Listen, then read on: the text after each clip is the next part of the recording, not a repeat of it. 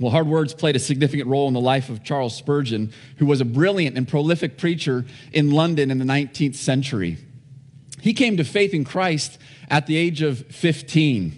He was on his way to church when a blizzard forced him to stop and go to a primitive Methodist chapel instead of the church he planned to attend. Describing his conversion, uh, his conversion, Spurgeon wrote, I sometimes think I might have been in darkness and despair now had it not been for the goodness of God in sending a snowstorm one Sunday morning when I was going to a place of worship. When I could go no further, I turned down a court and came to a little primitive Methodist chapel. In that chapel, there might be a dozen or 15 people. The minister did not come that morning, snowed up, I suppose. A poor man, a shoemaker, a tailor, or something of that sort, went up into the pulpit to preach. He was obliged to stick to his text for the simple reason that he had nothing else to say. The text was Isaiah chapter 45, uh, verse 22, which says, Look unto me and be ye saved, all the ends of the earth. He did not even pronounce the words rightly. But that did not matter. There was, I thought, a glimpse of hope for me in the text. He began thus My dear friends, this is a very simple text indeed. It says, Look.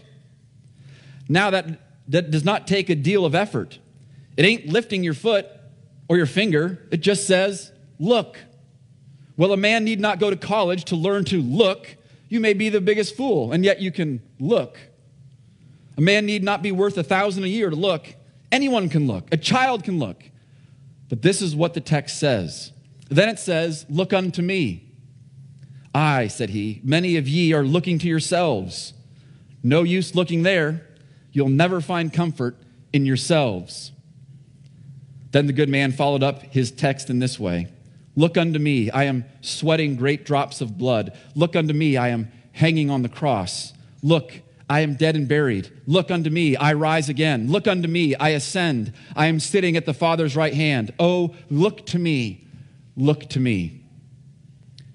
When he had got about that length and managed to spin out 10 minutes, he was at the length of his tether. Then he looked at me under the gallery, and I dare say, with so, with so few present, he knew me to be a stranger. He then said, Young man, you look very miserable. Well, I did. But I had not been accustomed to have remarks made on my personal appearance from the pulpit before. However, it was a good blow struck. He continued, And you will always be miserable, miserable in life and miserable in death if you do not obey my text. But if you obey now, this moment, you will be saved. Then he shouted, as only a primitive Methodist can, Young man, look to Jesus Christ. There and then the cloud was gone. The darkness had rolled away. In that moment, I saw the sun. And I could have risen that moment and sung with the most enthusiastic of them of the precious blood of Christ. It was a hard word that got his attention, that compelled him to look to Christ. I'm tempted to adopt that strategy. So and so, you look miserable today. Let me tell you about Jesus. but that wasn't the only time when a hard word got his attention. Spurgeon was raised by Christian parents who taught him the word and prepared his heart to receive the gospel. Regarding his mother, Spurgeon wrote, I cannot tell you how much I owe to the solemn words of my good mother. It was the custom on Sunday evenings, while we were yet little children, for her to stay at home with us. And then we sat around the table and read verse by verse, and she explained the scripture to us. Then came a mother's prayer, and some of the words of that prayer we shall never forget, even when our hair is gray. I remember on one occasion her praying thus Now, Lord, if my children go on in their sins, it will not be from ignorance that they perish, and my soul must bear a swift witness against them at the day of judgment if they lay not hold of Christ. That thought of a mother's bearing swift witness against me pierced my conscience and stirred my heart. When I was a child, if I had done anything wrong, I did not need anybody to tell me of it. I told myself of it. And I've cried myself to sleep many a time with the consciousness that I had done wrong. And when I came to know the Lord, I felt very grateful to him because he had given me a tender conscience. Hard words played an important role in the life of Charles Spurgeon to help produce in him a, a tender conscience and to awaken him, to get his attention, to, to bring him to faith in Christ. That he might repent of his sins and look to Christ and be saved. We are continuing our sermon series going through the book of Hebrews. And our sermon text this morning is Hebrews chapter 5, verse 11 through chapter 6, verse 12. When you read the book of Hebrews, it becomes obvious that God graciously gave the author of Hebrews a deep and profound knowledge of the Old Testament scriptures. It also becomes obvious that God graciously gave him a deep and profound insight into the person and work of Jesus Christ. In other words, he was a brilliant theologian and a brilliant writer. But we also see that God gave him the heart of a pastor. And because he had the heart of a pastor, he was willing to say hard things. In our passage today, we see a rebuke, a word of warning, and a word of encouragement. I'm going to read chapter 5, verse 11 through chapter 6, verse 12, and I encourage you to follow along. About this, we have much to say, and it is hard to explain, since you have become dull of hearing. For though by this time you ought to be teachers, you need someone to teach you again the basic principles of the oracles of God. You need milk, not solid food. For everyone who lives on milk is unskilled in the word of righteousness, since he is a child. But solid food is for the mature, for those who have their powers of discernment trained by constant practice to distinguish good from evil. Therefore, let us leave the elementary doctrine of Christ and go on to maturity, not laying again a foundation of repentance from dead works of, and of faith toward God and of instruction about washings the laying on of hands, the resurrection of the dead, and eternal judgment. And this we will do if God permits. For it is impossible in the case of those who have once been enlightened, who have tasted the heavenly gift, and have shared in the Holy Spirit, and have tasted the goodness of the Word of God and the powers of the age to come, and then have fallen away, to restore them again to repentance, since they are crucifying once again the Son of God to their own harm and holding him up to contempt for land that has drunk the rain that often falls on it and produces a crop useful to those for whose sake it is cultivated, receives a blessing from God. But if it bears thorns and thistles, it is worthless and near to being cursed, and its end is to be burned. Though we speak in this way, yet in your case, beloved, we feel sure of better things, things that belong to salvation. For God is not unjust so as to overlook your work and the love that you have shown for his name in serving the saints, as you still do. And we desire each one of you to show the same earnestness, to have the full assurance of hope until the end, so that you may not be sluggish, but imitators of those who through faith and patience inherit the promises. The first thing we see is a word of rebuke whereby the author of Hebrews confronted the Christians to whom he was writing. Last week I explained that chapter 4, verse 14 was the beginning of an argument that goes all the way through chapter 10, verse 18. And the argument that the author makes in these six or so chapters is that Jesus is a superior priest to all the priests under the old covenant the priesthood of Jesus is superior to the Levitical priesthood. Jesus is a greater high priest than any of the high priests who have come before him. And the argument provides us wonderful insight into the person, into the work of Jesus Christ. And the purpose of this teaching is to grow our faith, to stir up our affections, to compel us to persevere in the faith, and to fuel our worship. It is wonderful, rich, edifying teaching about Jesus Christ, who is our great high priest. But in our passage today, which is in the middle or towards the beginning of this argument, we see a departure from the description and explanation of Jesus as our great high priest. The author paused his argument in order to speak directly to the readers of the letter, in order to speak directly to their situation and their spiritual condition. It's as if he's saying, Hold on a minute. Before I go further, I just need to say something to you because what I'm saying is very important. What I'm saying has weighty implications, but I'm concerned that you're not going to hear it. I'm concerned that you don't understand the significance. I'm concerned that you're not paying close enough to attention to what I'm saying. So he pauses the argument to confront them, to address their situation, their spiritual condition, to try to grab them by the shoulders and say, You have to listen. You have to pay attention to this. And through this, we are reminded that the author was not only a brilliant theologian, but a pastor who cared deeply about the spiritual well being of the church. Because he loved his brothers and sisters in Christ and cared deeply about their faith and the health of the church, he was willing to confront them when it was necessary. In verses uh, 11 through chapter 6, verse 3, he confronted them with a rebuke. And a rebuke is when you call someone out, is when you say, listen, what you're doing is wrong. Your attitude, your, your words, your, your actions, whatever it may be, what you're doing is wrong and you need to change course. And as followers of Christ, the basis for any rebuke that we might give is the Word of God. If we see a brother or sister in Christ living in a way that is inconsistent with the truth of the gospel revealed in God's Word, a rebuke may be necessary to help bring that Christian back into conformity with God's Word. And what we see in God's word is that there are times when a rebuke is necessary and helpful. And I think most of us can attest to this.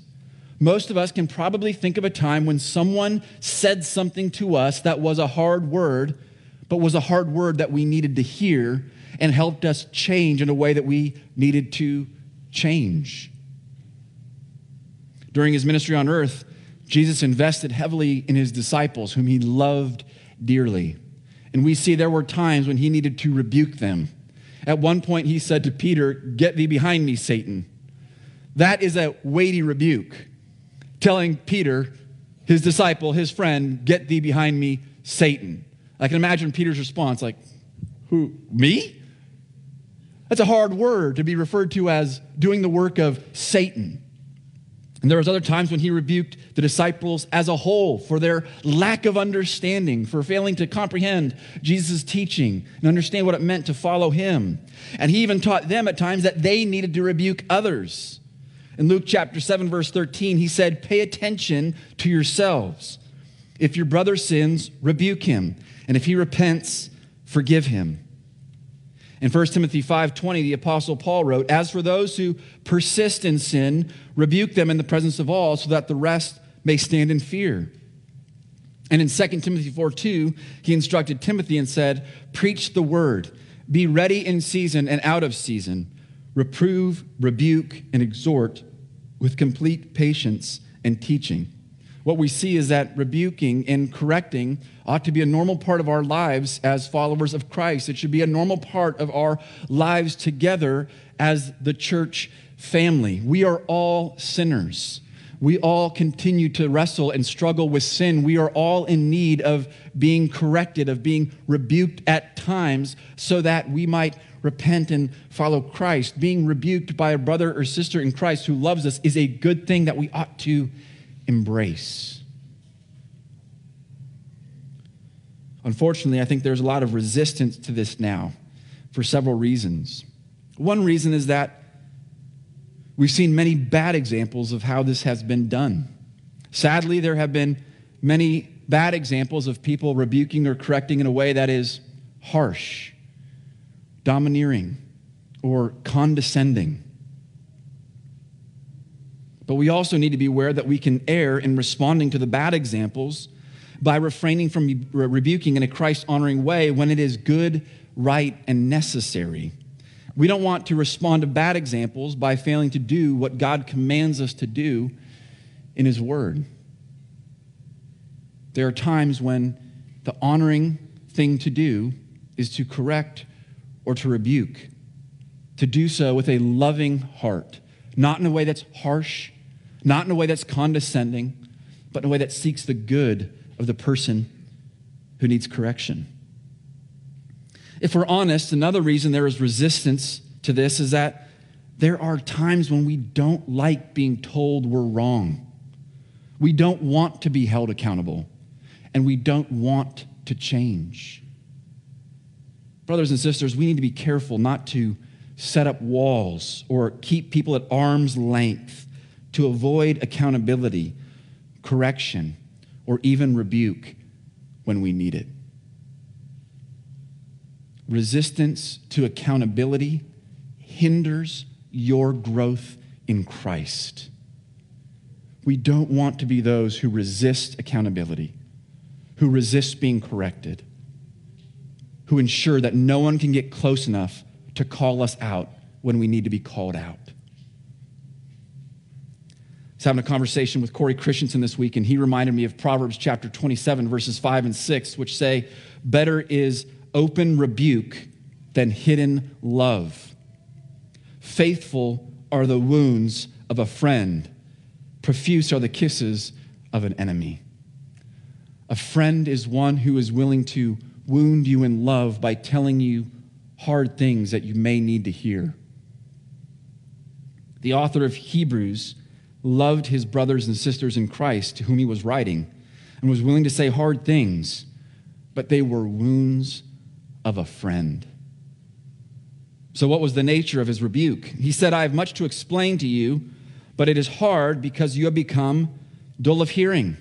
I want to teach you these wonderful, glorious truths about Christ, but I'm concerned that as I'm teaching, it's not going to sink in, that you're not going to grasp it, that it's not going to change you, that you're not going to rightly apply it to your own heart and life. I'm concerned that you're not really listening, you're not comprehending, you're not applying the word that is being taught to you. He was not accusing them of being unintelligent or unable to learn, nor was he suggesting that his teaching was so complex that it can only be understood by the spiritual elite. No, he rebuked them for their lack of willingness to learn and grow in the faith. The problem was not a matter of intelligence, but a matter of diligence. Growing requires diligence. Growing requires attentiveness.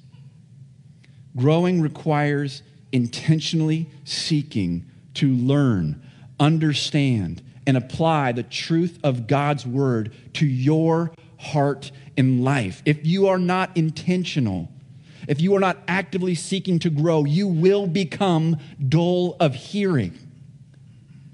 If you read God's word and quickly forget what you've read, if you hear a sermon preached and quickly forget what you heard preached, you will become dull of hearing. You will be prevented from growing and maturing in the faith. Rather than demonstrating their spiritual maturity like adults who eat solid food, they were spiritually immature like infants who only drink milk. They were failing to progress and mature in the faith. One of the things he said to them was, By now, you ought to be teachers. But it's like you're still first grade students, learning the basics. In this rebuke, we see one of the goals of maturing in, in the faith one of the goals of maturing in the faith is so that we can, in turn, teach others, help others grow and mature in the faith. You see, this is what it means to be a disciple. To be a disciple of Jesus is to learn for your own sake, but also for the sake of others, so that you can encourage others, whether it's in a personal conversation or showing up to a small group or a Bible study it's having something to offer, something to teach, a word of encouragement based on God's word. We see this in the Great Commission. Before he ascended into heaven, Jesus gave his disciples the Great Commission. He said, Go therefore and make disciples of all nations, baptizing them in the name of the Father and of the Son and of the Holy Spirit, teaching them to observe all that I have commanded you.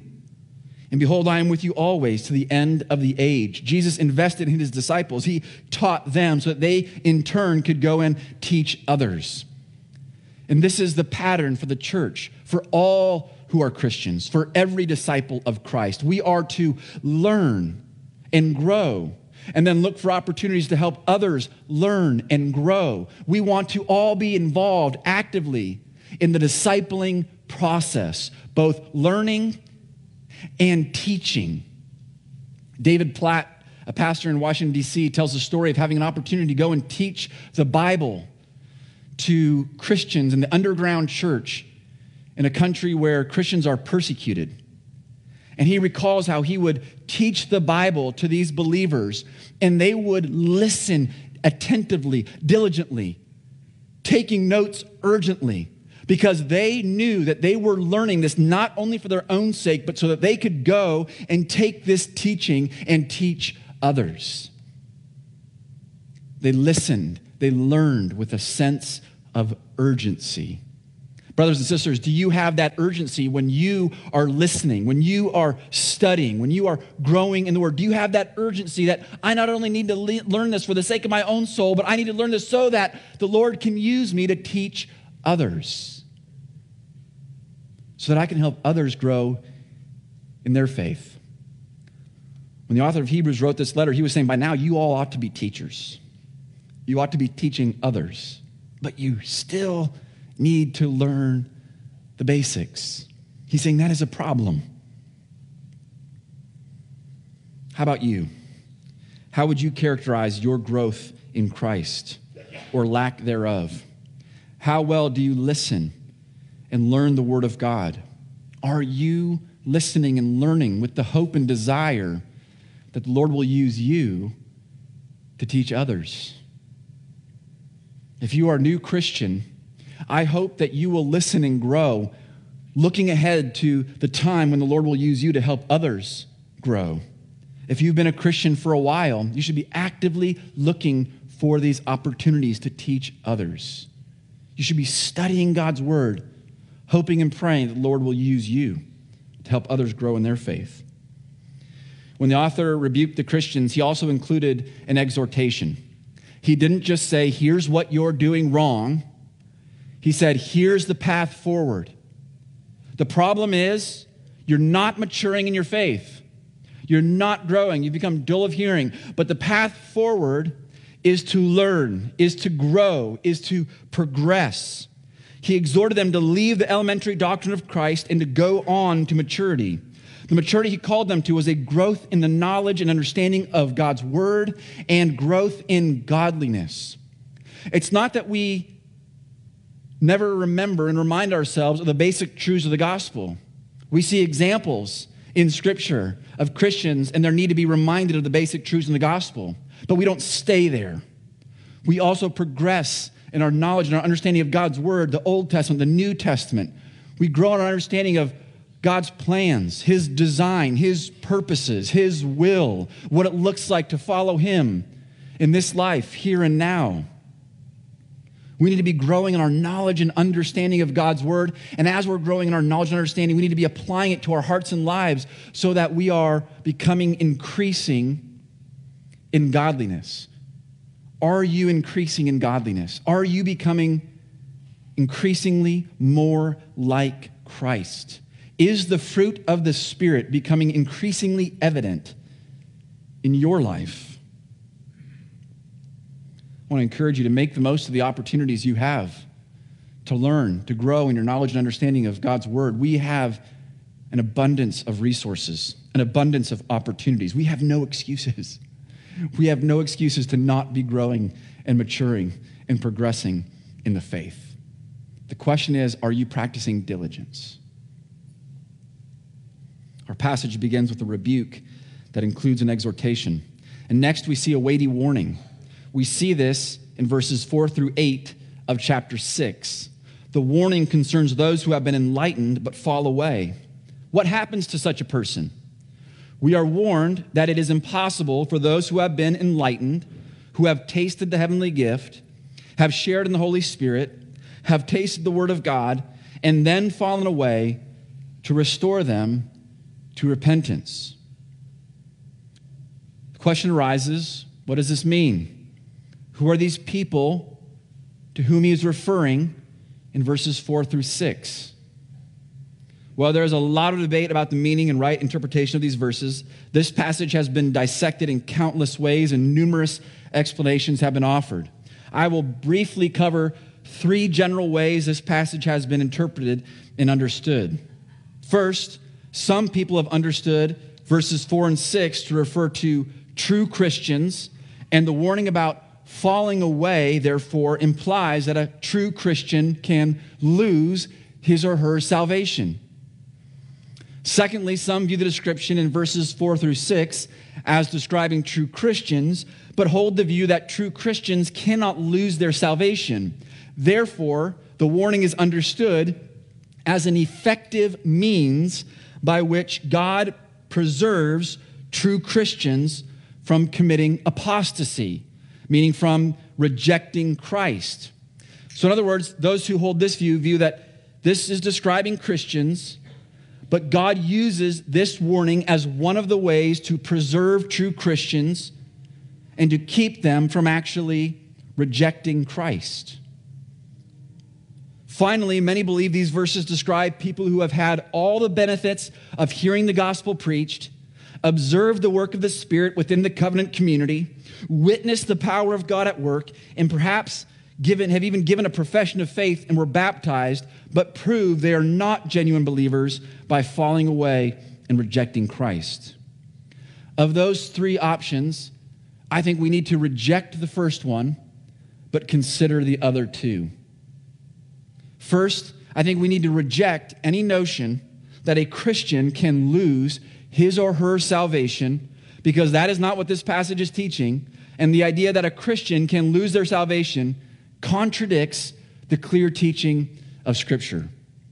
There are many passages we could go to to see this, but I think we should go first to the words of Jesus. Listen to what Jesus said in John chapter 6, verses 37 through 40. All that the Father gives me will come to me, and whoever comes to me, I will never cast out. For I have come down from heaven not to do my own will, but the will of him who sent me. And this is the will of him who sent me, that I should lose nothing of all that he has given me, but raise it up on the last day. For this is the will of my Father, that everyone who looks on the Son and believes in him should have eternal life, and I will raise him up on the last day. Do you see the certainty in the words of Jesus? Not possibilities, but certainties. He says, All that the Father gives me will come to me. Not all that the Father gives to me might come to me. All that the Father gives to me will come to me. And he says, Whoever comes to me, I will never cast out. And he says, All that uh, who are sent to me, I will lose none of them, but I will raise them up on the last day. Jesus speaks about those who are saved in certain terms. All who the Father has given to me will come to me. I will not lose a single one, and I will raise them up at the last day. Verses like these, along with many others, ought to help us see that someone who is truly saved cannot lose their salvation. Salvation belongs to the Lord. Someone who is born again cannot become unborn born again. Now, we might say, okay, I can see in Scripture how it teaches that a Christian cannot lose their salvation. But what about the reality of those whom we see who profess faith in Christ, who are involved in the church, but then fall away? Many of us can think of specific examples of this. Many of us can think of people whom we know who have professed faith in Christ, who have been involved and engaged in the life of the church, but are now not walking with the Lord and perhaps are even denying the truth of the gospel. Well, based on what we read in Scripture, that shouldn't surprise us. In Matthew chapter 7, verses 21 through 23, Jesus said, Not everyone who says to me, Lord, Lord, will enter the kingdom of heaven, but the one who does the will of my Father who is in heaven. On that day, many will say to me, Lord, Lord, did we not prophesy in your name and cast out demons in your name and do many mighty works in your name? And then I will declare to them, I never knew you. Depart from me, you workers of lawlessness. What this passage teaches us is that there are some who will call in the name of the Lord, who will even claim to have done mighty works in the name of the Lord, but will have not truly known and believed in Christ. There may be evidence, there may be things, signs to point to their salvation. But Christ is saying there are some who will be self deceived into thinking that they have believed, but they have not. In 1 John chapter 2 verse 19 we read they went out from us but they were not of us for if they had been of us, they would have continued with us. But they went out, that it might become plain that they all are not of us. Again, we see that there may be some who appear to be among the believing community. But those who depart from the believing community prove through their departure that they were never truly part of the believing community. They were never truly saved. The departure of those who fall away reveals what they truly are as those who were never truly saved in the first place. So, Scripture teaches that we cannot lose our salvation, but there will be some who are a part of the church and call Jesus Lord, but are not truly saved. Regarding Hebrews 6, that leaves us with the other two possibilities. Option two was that these verses in four through six describe Christians. But the warning given is one of the ways that God preserves true Christians. So God gives warnings, and his warnings are effective. Meaning, God warns Christians not to commit the sin of apostasy, and that is one of the ways that God prevents true Christians from committing apostasy. That is certainly a possibility, and there's reasons why that interpretation is appealing. And there's option three. Option three is that these verses in four through six do not describe true Christians, but those who may give the appearance of being true Christians and those who have had every opportunity and every benefit imaginable to come to faith in Christ, but in turn walk away. The reason I think the author might not be referring to Christians in verses four through six is because of what we read in verse 9. In verse 9, he contrasted what he described in verses 4 through 8 with the experience of the Christians to whom he was writing. Listen again to verse 9. He says, Though we speak in this way, yet in your case, beloved, we feel sure of better things, things that belong to salvation. So, in other words, he may have been saying, Listen, all these people had the benefits of coming to faith in Christ. They were able to taste and see firsthand the, the goodness of God, the power of the gospel, the sweetness of God's spirit and presence among his people.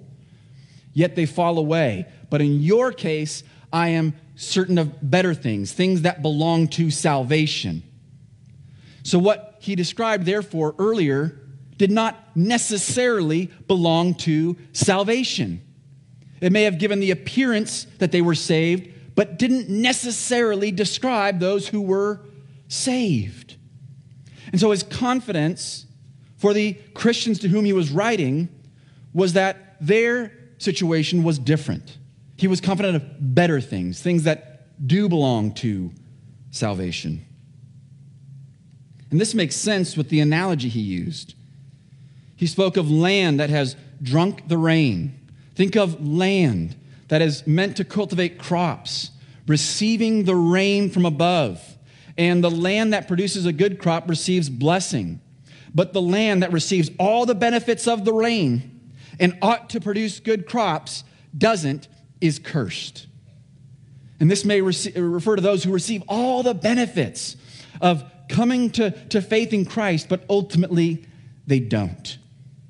And those will be cursed. So while he wasn't trying to scare Christians into thinking they could lose their salvation, he warned them of the danger of rejecting Christ when you have received all the benefits and evidence needed to believe. He was saying, You who have heard the word preached and participated in the life of the church and seen the evidence of God's goodness and power in the lives of believers, don't fall away and reject Christ. But why is it impossible for such a person to be restored again to repentance? They cannot be restored to repentance since they are crucifying once again the Son of God to their own harm and holding him up to contempt.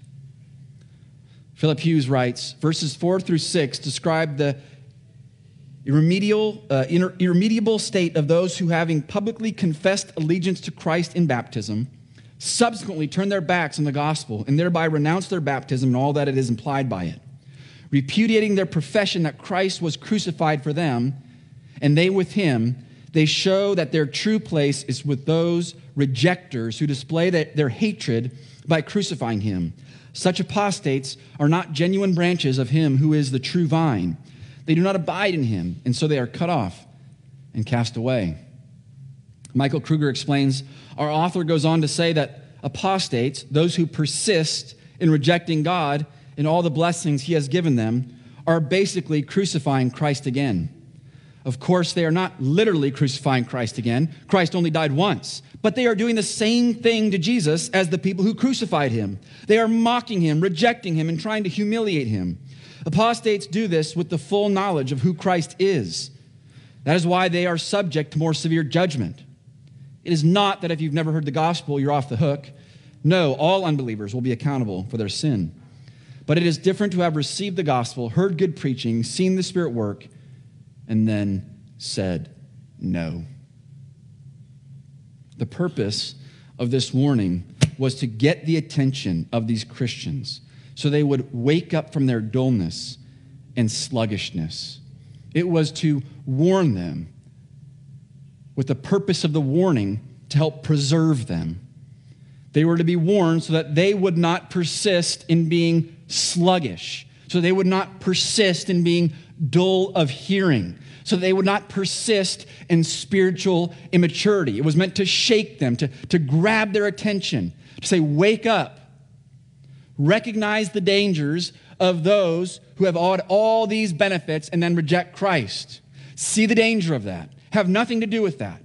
Instead, grow, mature, listen, hear, understand, apply. Don't be like those for whom judgment will be severe. I hope this warning serves us this morning. I hope this warning serves us by getting our attention to impress upon us the importance of growing, progressing, maturing in the faith. I hope it will spur us on to diligence. I hope we will be those who are diligent to grow, to mature, to progress in the faith. So he rebuked them and warned them. Finally, we see a word of encouragement. While the author of Hebrews warned about the grave danger of falling away, he was confident that the Christians to whom he was writing would not be among those who fall away. Again, he said, In your case, I am sure of better things, things that belong to salvation. I am hopeful, I am confident for better things for you. We might ask, why was the author of Hebrews convinced of better things for these Christians, even though they were dull of hearing and were not maturing in the faith at the rate they should? The evidence of their salvation that he found compelling was their work and love for the name of Jesus in serving other Christians. One of the greatest pieces of evidence that Jesus Christ has saved you is your desire to love and serve other believers. Jesus said as much. In John 13, 34, and 35, he told his disciples, A new commandment I give to you, that you love one another. Just as I have loved you, you also are to love one another. By this, all people will know that you are my disciples, if you have love for one another.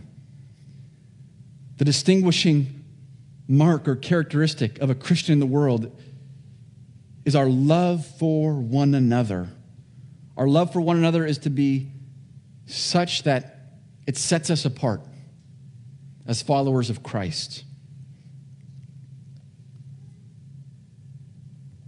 The author said, And we desire each one of you to show the same earnestness, to have the full assurance of hope until the end, so that you may not be sluggish, but imitators of those who through faith and patience inherit the promises. He urged them to continue following Jesus with all earnestness and to continue to show love to all the saints, as this provides us with full assurance of the hope we have. He said, Don't be sluggish. He called them out for being dull of hearing, for being sluggish. He impresses this on them again, saying, Don't be sluggish, but imitate those who have walked by faith and patiently endured trials. One of the spiritual strengths of this congregation is that we have Christians in all age groups. I love that about this church family. I love the fact that we have Christians who have been following Christ for decades. Those among us who have been following Christ for decades, who have persevered in the faith, who have held fast to Christ in spite of all the ups and downs, in spite of all the trials and suffering, provide for us a wonderful example to imitate. We want to imitate those who have persevered in the faith. We want to imitate those who have already passed on who followed Christ until their dying day. We want to be imitators of those who have held fast to Jesus, who diligently pursued him all the days of their lives. I'm particularly grateful for the older saints among us. I'm particularly grateful for the example that you set for us. Well, the point of our passage this morning is to compel us to be diligent, to grow and mature in the faith, so that we will persevere and not fall away. If you're not a Christian, then we want you to know that salvation is found in Jesus Christ and only in Jesus Christ. Our hope, our desire, our prayer for you is that you will recognize that, like the rest of us here, you're a sinner in need of a Savior. And God, in His kindness, has provided a Savior. Jesus, the Son of God and the Savior of the world, who came into the world, born of the Virgin Mary in Bethlehem, which we celebrate at Christmas. We celebrate his birth because it reminds us that God sent a Savior into the world to rescue us, to save us. And Jesus lived the life uh, without sin that we have all failed to live. And he went to the cross to take the punishment that we deserve for our sin in our place. He was crucified, he was buried, he died. But then on the third day, he rose again. Jesus rose from the grave, conquering death, and he appeared to many people after his resurrection, proving that he is alive. And after 40 days, he ascended into heaven, where he is now seated at the right hand of the Father. And friends, Jesus Christ will come again. He came into the world a little over 2,000 years ago, but he will come back. And that will be the time of the final judgment. And those who will be saved, the final judgment, are those who trust in Christ. Repent of your sin, believe in Christ, and be saved. If you are a Christian, the question for us is how do we grow and mature? We don't want to be those who are dull. We don't want to be those who are sluggish. We don't want to be those who are perpetually immature. So, how do we grow and mature? Well, it begins with listening to the word. It begins by paying careful attention to God's word when we are reading, when we are studying with others, when we are sitting listening to the word preached. We need to be those who pay careful attention. We need to be those who listen diligently and urgently for the sake of our own souls and for the sake of being able to teach others.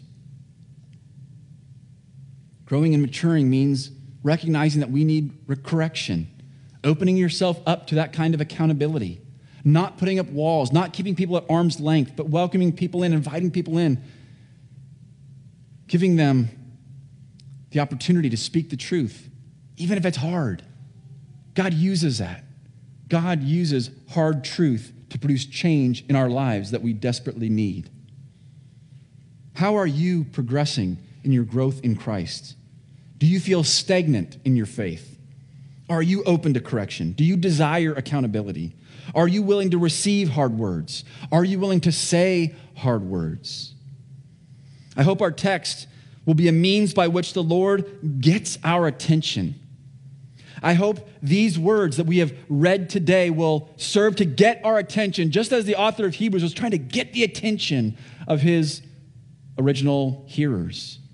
I hope and pray that it'll get our attention, that it will compel us to pursue spiritual maturity, that we will be those who are diligent and not sluggish to grow in our faith. Again, this word of rebuke, this word of warning, this word of encouragement comes within in the, in the middle of this wonderful and glorious teaching on Christ. What we are studying in the book of Hebrews is wonderful. It is glorious. It is edifying. It is good for us. And therefore, we need to be those who pay careful attention. May the Lord use this sermon, may He use our whole study on Hebrews to grow and mature us in the faith, to deepen our understanding of the person and work of Jesus Christ, that we might be encouraged and built up, that we might be equipped to also teach others. May this be true of us. Let's pray. Heavenly Father, we thank you for your word. We pray that we will be those who pay careful attention. We pray that we will not be dull of hearing, but we pray that we will listen carefully, understanding and applying your word to our own hearts and lives, being willing to receive rebuke and correction when necessary. We pray that we will also learn with the intent to teach others in whatever opportunities you provide for us. Help us to grow and mature in the faith. Help us to be diligent, we pray. In Jesus' name, amen.